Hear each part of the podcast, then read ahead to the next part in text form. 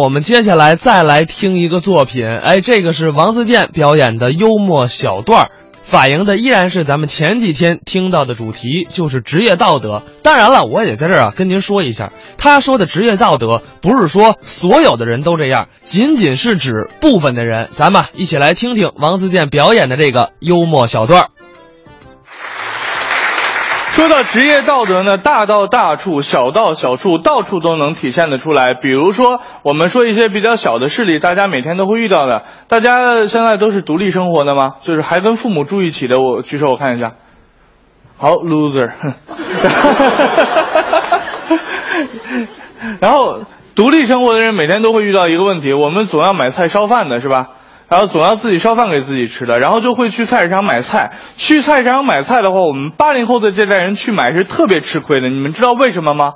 因为菜市场卖菜的有一条铁打的规定，叫做童叟无欺，就是老年人带着小孩子去买的时候，他才不骗你，明白吧？年轻人去买菜的价格跟老年人、中老年人去买菜的价格是不一样的。一个菜，一般人去买，比如说一块钱一斤，一卖你一定是一块五到一块七这个价格，我就深受其害，我就觉得这些卖菜的小贩有问题，那我就过去跟他讲道理嘛，我说你这个菜卖的这么贵，你说你这不就是诈骗吗？让你卖菜是不是有点大材小用了？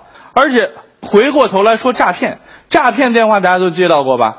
关键你作为诈骗来讲，你不觉得你也应该有一个起码的职业道德吗？你是不是应该跟我说标准的普通话？对吧？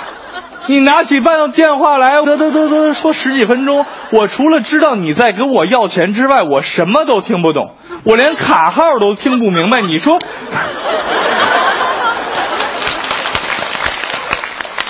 你说你能骗到谁的钱呀？对吧？你这是诈骗，你又不是卖菜。不过说到这些骚扰电话呀，有时候我们真的得想一想，我们的电话是怎么被这些人精准的找到的。是吧？尤其有时候接到这些骚扰电话，拿起来能直接说出你的名字，这个特别可怕。这个是怎么回事？就因为我们平时的时候有一些不注意的行为，比如说在餐厅吃饭的时候，最后刷信用卡结账，你一定会签一个名字给他，是吧？这个时候他会拿一张纸过来办我们这个卡吧，您这个今天的消费额度就可以办了，留下您的电话你就留了，然后你的名字跟电话就流出去了。我就经常碰到这种骚扰。那天拿起一个电话来，是卖保险的。原来呢，我碰到这种时候特别无奈，我就给他挂上，挂上或者骂他一句“你有病啊”，再给他挂上。后来我发现这样没用，他依旧会一直一直打给你。后来我发现一个好办法，大家不妨回去以后试一下。打起电话来，先生您好，我们公这什么什么公司现在给您推荐我们一新的产品，你就听他说完，是吧？这会儿你不一定拿着电话，你扔在旁边什么都可以。然后呢，时不时的对那电话，哦，还有什么？他就一直在那边讲，就这样了，真的吗？那边打游戏啊，烧菜什么都可以，你知道吧？你可以玩它两个多小时，你知道吧？而且他们那边是有规定的，你不挂电话，他们是不允许挂电话的，你知道吧？你就可以把它困住。而且又不花你的钱，又不占用你的任何精力，你在这两个小时里保护了其他被他们拿到电话号码的人不被骚扰，这是件很高尚的事儿嘛，对不对？其实说实在的，有时候接到这个电话特别气愤。你接下来之后，他不管你有事儿没事儿，先确定你的身份之后，拿起来嘚嘚嘚嘚嘚嘚嘚跟你说一大套，是吧？我们经常接到这样的电话。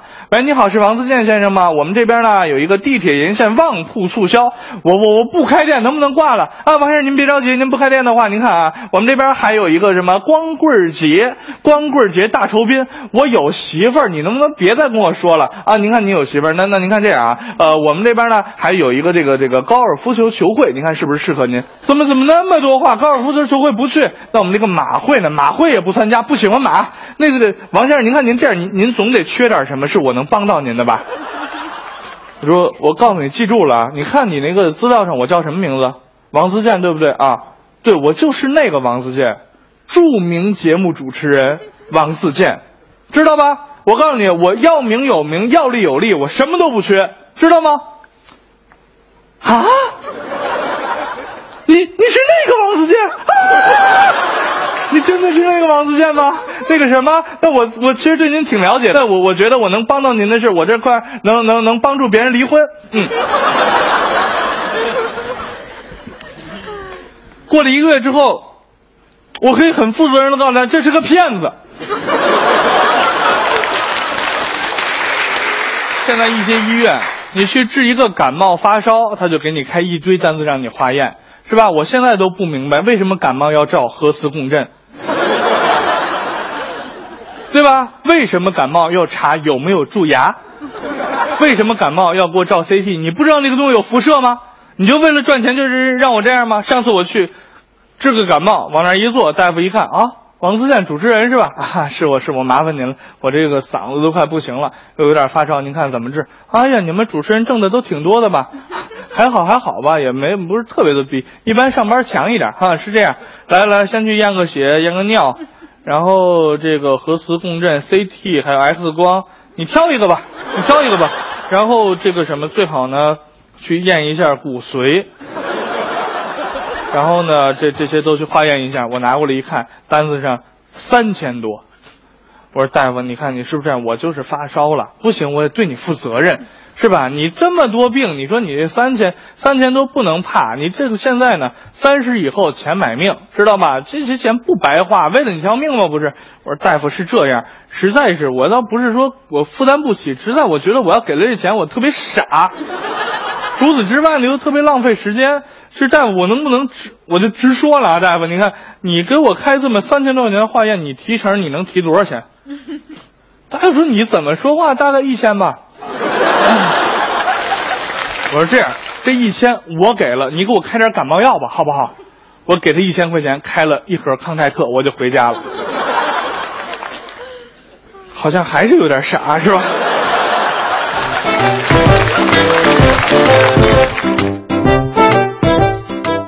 刚才是王自健表演的幽默小段儿，讲的是这个职业道德。确实，我觉得啊，生活中什么人，咱们做什么职业，都要有职业道德。一呢，是对得起自己这份岗位；二就是对得起您身边的人。因为如果您可能说不遵守职业道德，那么很有可能你自己也会遇到那些不遵守职业道德的人。